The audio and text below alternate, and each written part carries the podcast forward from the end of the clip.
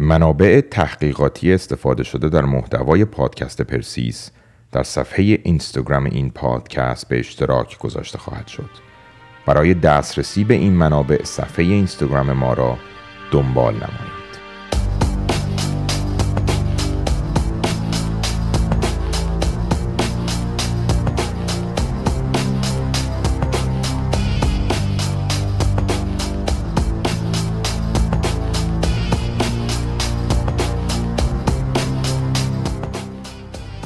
قسمت یازدهم پادکست پرسیس خوش آمدید.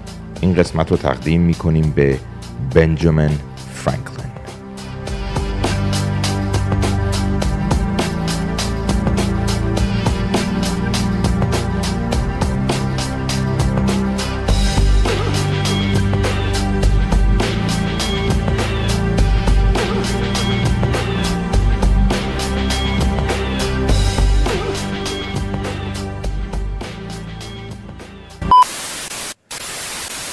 چند وقت پیش با یه سری از دوستان و فامیل و قماشنا و اینا تصمیم گرفتیم که یه ویلا خارج از شهر اجاره کنیم و آخر هفته دست جمعی بریم بریم حال کنیم.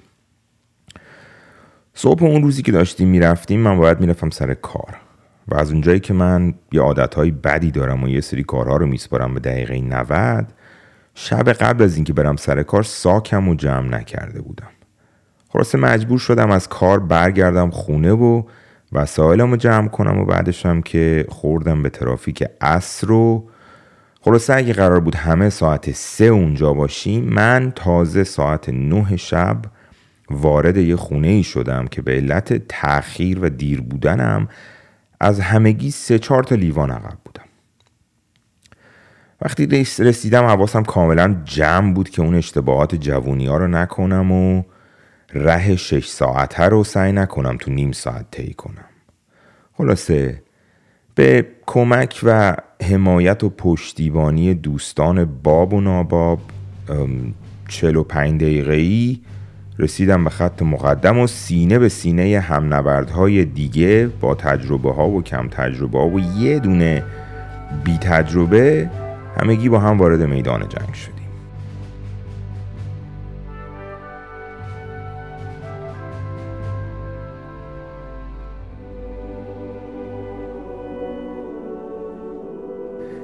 جایی تعجب نداره ولی اکثر حوادث اون شب تار و مبهم تو ذهنم باقی مونده.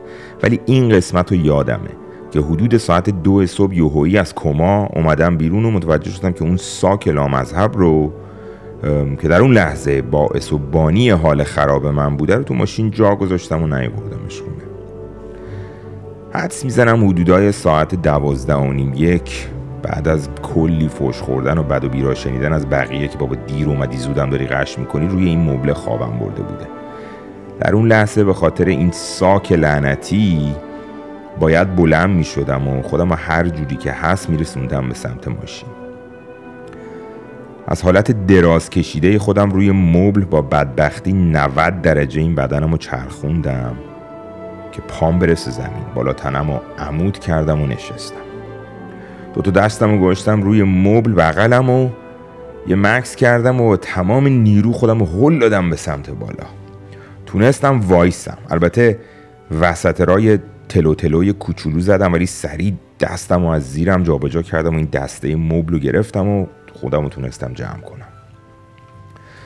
درب ورودی ویلا ته سالن روبروم بود. چند ثانیه به این دره خیره شدم و یه احساس شرمندگی تو وجودم یهو به وجود آمد عین یه سربازی که دیر وارد میدون جنگ شده. همون اوایل نبرد. یه ضربه خورده تو کلش از هوش رفته. بعد آخر نبرد که همه فداکاریاشونو کردن. بیدار شده شرمسار و سربزیر باید از یه وره این میدون جنگ که همین سالونه باشه به اون سمت دیگهش من حرکت می‌کردم. توی این مسیر اندامهای همنبردهای شجاعم که خیلی قوی تر از من و طولانی تر از من تو نبرد شرکت کرده بودن تو اطراف خونه پخش و پلا بود. یه مبل دو نفره سمت راستم بود. سه تا از بچه ها روی هم روی این مبل افتاده بودن. پای یکی تو دهن اون یکی بود دست این یکی تو چش این بود. خواب بودن.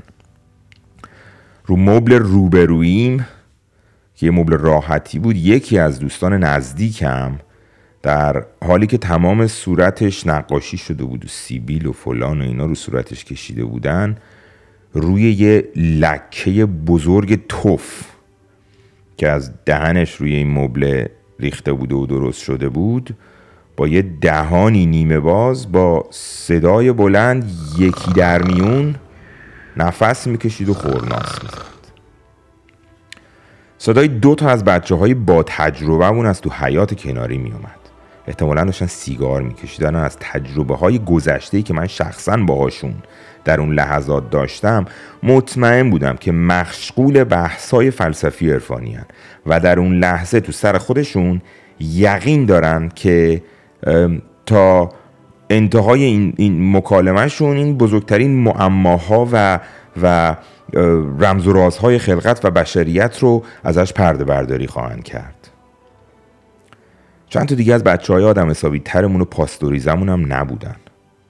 اینا مطمئن بودم که صد درصد رفتن لباسای خوابشون رو تنشون کردن و دندوناشون رو مسواک زدن و الان توی اتاقا ترتمیز زیر پرتوها خوابن. اینا همونایی که اول سفر بهت قول میدن. صبح زود بلند میشن صبحونه درست می‌کنن ولی فردا صبح آخرین نفر از اتاق میان بیرون. وقتی رسیدم به دستشویی کنار درب ورودی صدای ناله یکی از رفیقامونو شنیدم. دیدم همون بی تجربه هست. آی وای. مردم. بکش منو خدا. در میان این صدای ناخراش تلاش برای دفع سموم معدوی صدای خنده رفیق دیگه اون تو دستشویی خدا رو شکر کردم این رفیق بی تجربهمون تنها نیست. رفیق خوب به رفیقی رو میگن که دوران سخت زندگی تنهات نمی‌ذاره. مسخرت می‌کنه ها. بهت میخنده ولی تنهات نمی‌ذاره. در خونه که رفتم بیرون این هوای سرد و خشک شبای صحرایی سیلی زد تو صورتم. یه آسودگی خاطر برام به وجود اومد که امشب یا فردا به نظر نمی اومد که قرار باشه کسی صدای ناخراش تراش برای دفع سموم معدوی منو بشنوه. به نظر میاد قصر به در رفتم اون شب. ماشینم سمت مخالف خیابون بود. تا اومدم به اون ور کوچه برم یهو دیدم یه چیزی از پشت ماشین داره حرکت می‌کنه. شبیه یه سگ ولگرد بود ولی سگ نبود از سگ بزرگتر بود. قیافش وحشی تر بود. یه لحظه ترسیدم گرگ باشه. ولی خب تو صحرا گرگی وجود نداشت. وقتی از پشت این ماشین اومد بیرون صورتش رو اینجوری چرخوند و با همدیگه چشم تو چشم شدیم. کایوتی بود. یه حیوانی بین گرگ و سگ. از, از همون کارتونه دیگه که این کفتره همش ازش فرار می‌کنه تون میدوه. می می همش دنبال همه. شما مگه حال بد نیست آقا؟ بذار ما داستانمون رو تعریف کنیم. اولین چیزی که به ذهنم اومد این بود که با وجود اینکه خیلی وقتا تنها میبینیشون گاهی وقتا تو گروه های سه چارتایی شکار می‌کنن. این ولی تنها بود. نگاهمون به همدیگه دوخته شده بود. می‌دونستم پشت سرم در خونه رو نبستم و اطمینان داشتم که مدت زمانی که طول می‌کشه که من خودم رو برسونم به داخل خونه کمتر از مدت زمانیه که اون خودش رو بتونه برسونه به من. نمی‌دونم یوهویی چرا ولی یاد یکی از کلاس های نوراناتومی افتادم که راجع به یه جای مغز به نام آمگدولا به عنوان مبدع ترس تو مغز انسان صحبت کرده بودیم. یاد یه سیندرومی افتادم به اسم کلوور بیوسی سیندروم.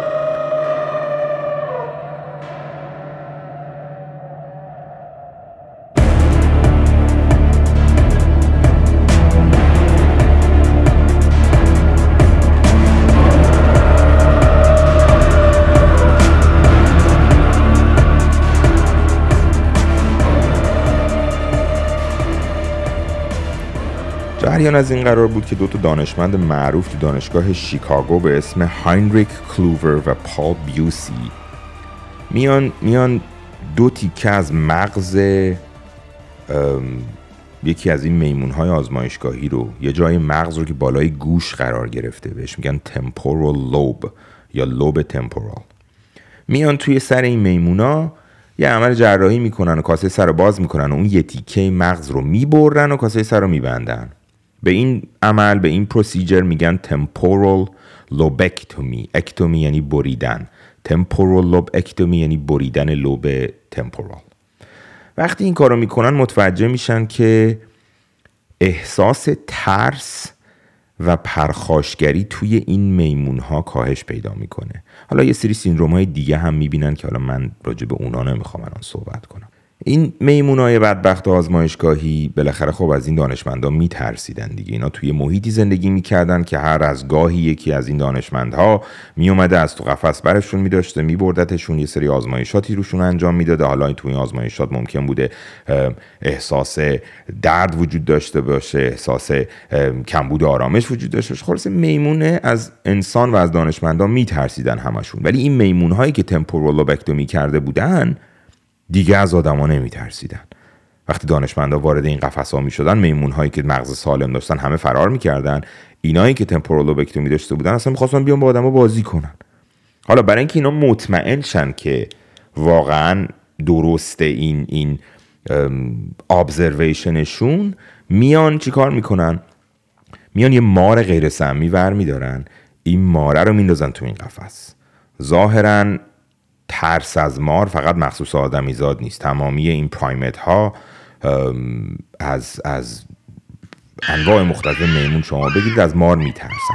وقتی این مار غیر غیر سمی رو میندازن وسط این قفس تمام میمون های سالم جیغ می‌زنن فرار می‌کنن بالای قفس میرن.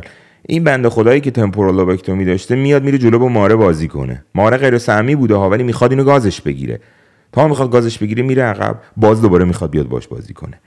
یعنی نمی ترسیده حس ترس ظاهرا در وجودش از بین رفته بوده. جالب اینه که تمامی علائمی که در این میمون ها وجود داره تو انسان هایی که دارای زخم و زوایع در لوب تمپورالشون هست هم دیده میشه. آدمایی که به خاطر ضربه و تصادف و هرچی سکته مغزی و مشکلات ژنتیکی دارای آمیگدالایی هستند که درست کار نمی‌کنه تبدیل به افرادی میشن که ترس و خطر رو نمی‌تونن درک کنن. آقا فرق آمیگدالا با تمپورال لوب چیه؟ آمیگدالا یعنی بادوم. یه قسمتی از لوب تمپورال رو میگن که یه سیاهیه که شکل بادوم داره. خلاصه توی 20 سال اخیر آدمیزاد راجع به ترس و مبدع و دلیلش تو مغزش انقدر چیز یاد گرفته که الان به سادگی شما می‌تونید وارد یکی از مثلا ساده ترین آزمایشگاه های دنیا بشید. می‌تونن یه موش رو بردارن می‌تونن یه دونه الکترود بسیار ساده تو داخل آمیگدالای این موشه بذارن موشه را بره یه عامل ترس برای موش به وجود بیارن بعد بعد یه دگمه بزنن برق وارد سر موشه بشه آمیگدالاش رو کار بندازه موشه دیگه نترسه. یعنی آدمیزاد کار به یه جایی رسیده آدمیزاد می‌تونه به سادگی احساس ترس رو توی حیوانات با فشار دادن یه دگمه از بین ببره. یعنی شما داری میگی این رزمندگان شجاع تاریخ این انسانهای نترس افسانه‌ای. گلادیوتورهای باستانی پهلوانان دنیای پیشینه. اینا مغزشون کار نمی‌کرده. لزوما این حرف رو نمی‌زنم ولی آمارن و احتمالا اگه این انسان ها رو بیا با انسان های معمولی ترسو مقایسه کنی فعالیت آمیگدالای این انسان های شجاع کمتر از انسان های معمولیه. خب حالا این تکلیف کایوتیه چی شد؟ کجا بودم؟ باهاش چش تو چش بودی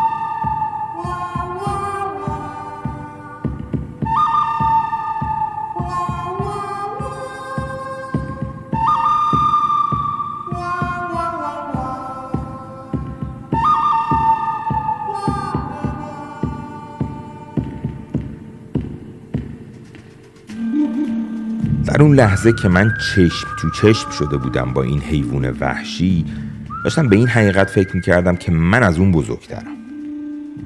من اونجا تو اون تاریکی ساعت دو صبح تنها بودم ها ولی اونم تنها بود. اگه من ترس تو وجودم حس می کردم اونم صد درصد از من ترسیده بود. ما وارد یک نبرد تن به تن آمیگدالا شده بودیم. هر کدوممون بیشتر و سریعتر amygdala ش فعالیت می کرد بیشتر می ترسید و در این نبرد شکست می خورد همین جوری که به هم دیگه خیره شده بودیم یاد این افتادم که سلولای عصبی این قسمت جلویی مغز بالای پیشونیتون. بهش میگن prefrontal cortex به amygdala متصل میشه.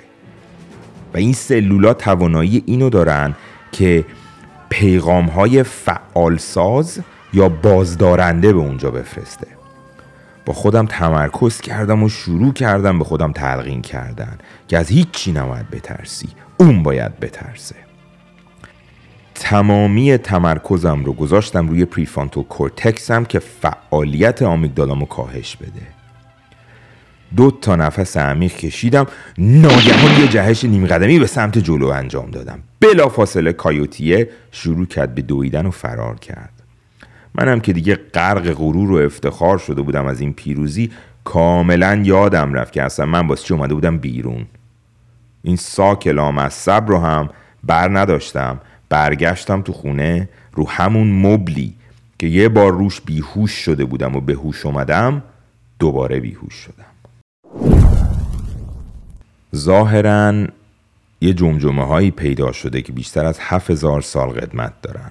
و توی این جمجمه های حفره هایی هست که نشون میده که انسان ها در اون زمان سعی می‌کردن یه سری مشکلات مغزی رو عمل یا درمان کنن.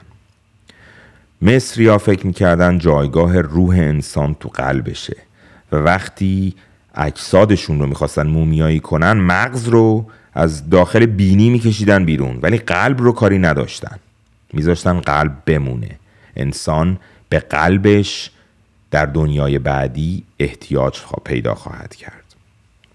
ارسطو فکر می‌کرده مغز یه رادیاتور و کارش فقط خنک کردن قلب قلبم مبدع هوش و حواسه. بغرات ولی کاملا بر اساس تئوری. و بدون هیچ دلیلی بدون هیچ مدرکی یعنی مغز رو سرچشمه هوش و عقل می‌دونسته. آناتومی کامل سیستم عصبی تازه تو عواست قرن 18 هم کاملا کشیده و شناسایی میشه. سال 1751 وقتی آقای بنجامین فرانکلین میاد اون پمفلت یا اون دفترچه معروفش رو که اسمش از آزمایش و مشاهدات الکتریسیته وقتی میاد اینو چاپ می‌کنه تازه ما می‌فهمیم که اون مدلی که بدنمون عضلات بدنمون منقبض میشن یا سیستم عصبیمون ارتباط برقرار می‌کنه با همدیگه از طریق برق. تازه برای اولین بار آدمیزاد می‌فهمه که در وجود آدمیزاد برق وجود داره. بنجامین فرانکلین همین آقای که عکسش رو 100 دلاریه اون؟ بله ایشون باعث میشه که دانشمندایی مثل لویجی گالوانی یا امیل دوبار ریمند اینا اینا بیان. مثلا یکی از معروفترین آزمایشگاهی آزمایشهایی که دبیرستان ها انجام میدن اینه که میان قورباغه رو میارن و به عضلات قورباغه برق متصل به عصب قوری که به عضله وارد میشه برق متصل می‌کنن. وقتی برق روشن می‌کنن عضله شروع می‌کنه منقبض شدن. اولین باری که در تاریخ یه عملکرد انسانی مستقیما به یه جای مغز مرتبط میشه تو سال 1865 بوده. یعنی فقط 150 سال پیش. یعنی 150 سال پیش یعنی هیچی. در تاریخ علم اتومبیل 150 سال پیش این آقای کارل بنز پتنت شماره 37435 رو اون موقع ثبت کرده بوده. radioactivity کشف شده بوده. X-ray وجود داشته. داروی بیهوشی وجود داشته. ولی اولین بار که ارتباط بین عملکرد انسانی با یه جای مستقیم مغز برقرار میشه فقط 150 سال پیش بوده. همیشه آدمیزاد شک داشته به این موضوع. جریان اینه که دکتر فرانسوی بوده به اسم پال بروکا. این آقای بروکا یه مریضی داشته که این شخص توانایی صحبت کردن رو از دست داده بوده. وقتی باش صحبت می‌کردی میفهمیده تو چی میگی. ولی خودش نمی‌تونسته دهان خودش رو باز کنه و حرف بزنه. وقتی کتاب دستش می‌دادی می‌تونسته کتاب رو بخونه و بفهمه ولی وقتی مداد دستش می‌دادی نمی‌تونسته بنویسه. خلاصه بیمار وقتی از دنیا میره آقای پال بروکان میاد مغزش رو باز می‌کنه در داخل این این چروک های مغز در یکی از اون چروک های اصلی مغز که به این چروک ها میگن سالکس به اون چروک مرز اصلیه بهش میگن سنترال سالکس روی سنترال سالکس بیمارش یه محیطی رو پیدا می‌کنه که کاملا از بین رفته بوده. اسم اونجا هم می‌ذارن بروکاز ایریا بعدها هم بارها و بارها وقتی بیمارهایی که همچین سیمتوم همچین علائمی داشتن پیدا می‌کنن وقتی بیمار دوباره از دنیا می‌رفته مغز باز می‌کردن دقیقا در همون منطقه صدمه رو ملاحظه می‌کردن. توی 150 سال اخیر آدمیزاد شروع کرده که جواب یه معمای خیلی بزرگ رو پیدا کنه. همیشه حدس می‌زده که افکار و هویت از مغز میاد. ولی کجای مغز داره چی کار می‌کنه؟ این یه پازل بسیار بزرگه. این این کامل کردن این نقشه کار ساده ای نیست بهش میگن فرنالوجی ولی پیشرفتی که تو این مدت کوتاه واقعا انجام داده بشریت خارق العاده است. خارق العاده است. از روزی که بشریت خداگاه شده. تا امروز شاید تو 150 سال اخیر به اندازه کل تاریخ بشریت شاید هزاران برابر بیشتر تو 150 سال اخیر آدمیزاد تونسته خودش رو بشناسه. ریشه افکارش رو بدون از کجاست؟ احساساتش منشأش چیه؟ انسانیتش چیه؟ هویتش از کجا میاد؟ هنوز جواب کامل این سوال بزرگ رو ما نداریم. ما که من کی هستم؟ چی منو من می‌کنه؟ چی شما رو شما می‌کنه؟ جواب این سوال رو نداریم. جواب سوال رو بزرگترین سوال بشریته که هزاران سال باش درگیره. الان سر یه دوراهی قرار گرفتیم. یه طرف این دوراهی مذهب و خرافات, خرافات سالهای سال هزاران سال به بشریت گفته من می‌دونم جوابش با من بیا من جوابش رو بهت میگم. علم ولی سر اون طرف دوراهی داره بهت میگه میگه من جوابشو نمی‌دونم ولی راه رسیدن به جوابشو بلدم. این مسیری که من تو این مدت رفتم و برو ببین مقدار پیشرفتم و برو ببین. اگه دوست داری بیا تو این مسیر. علم بهت وعده علکی نمیده بهت دروغ نمیگه. بهت قول نمیده که جواب سوال رو پیدا می‌کنم ولی تو مسیر صحیح حرکتت میده. توی مسیر باید صبور باشی اشتباه می‌کنی پیشرفت ممکنه خیلی یواش باشه.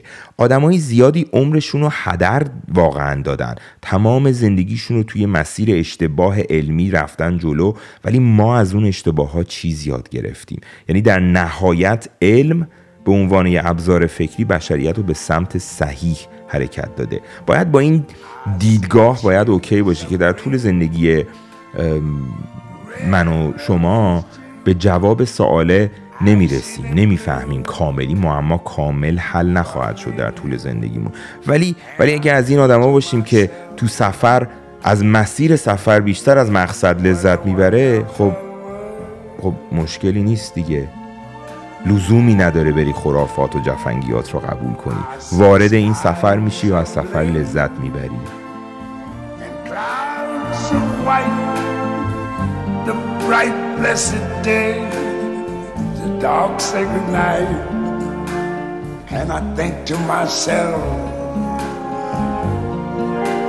What a wonderful world.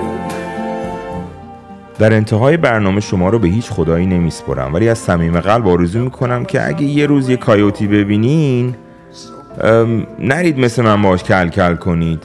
آقا من در اون لحظه نمی‌دونستم ولی ظاهرا استفاده از الکل باعث کاهش موقت فعالیت آمگدالا میشه.